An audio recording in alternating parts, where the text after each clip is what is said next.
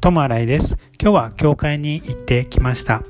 私のグループが受付の当番だったので、それでお手伝いに行ってきました。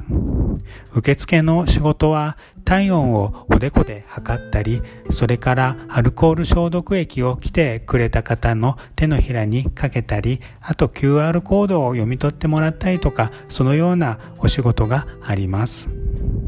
今、教会では人数制限を設けていて、50人という数だけが入れるという感じになっております。席も隣の人と間が結構離れているので、感染症対策でやっております。そして通常ずっとマスクもつけて行っております。私が教会に行ったのはもう4ヶ月ぶりぐらいだったので、とてもまた新鮮な気持ちがしました。友達にも会えてとっても嬉しかったです。そんな日曜日でした。友洗いでした。ありがとうございます。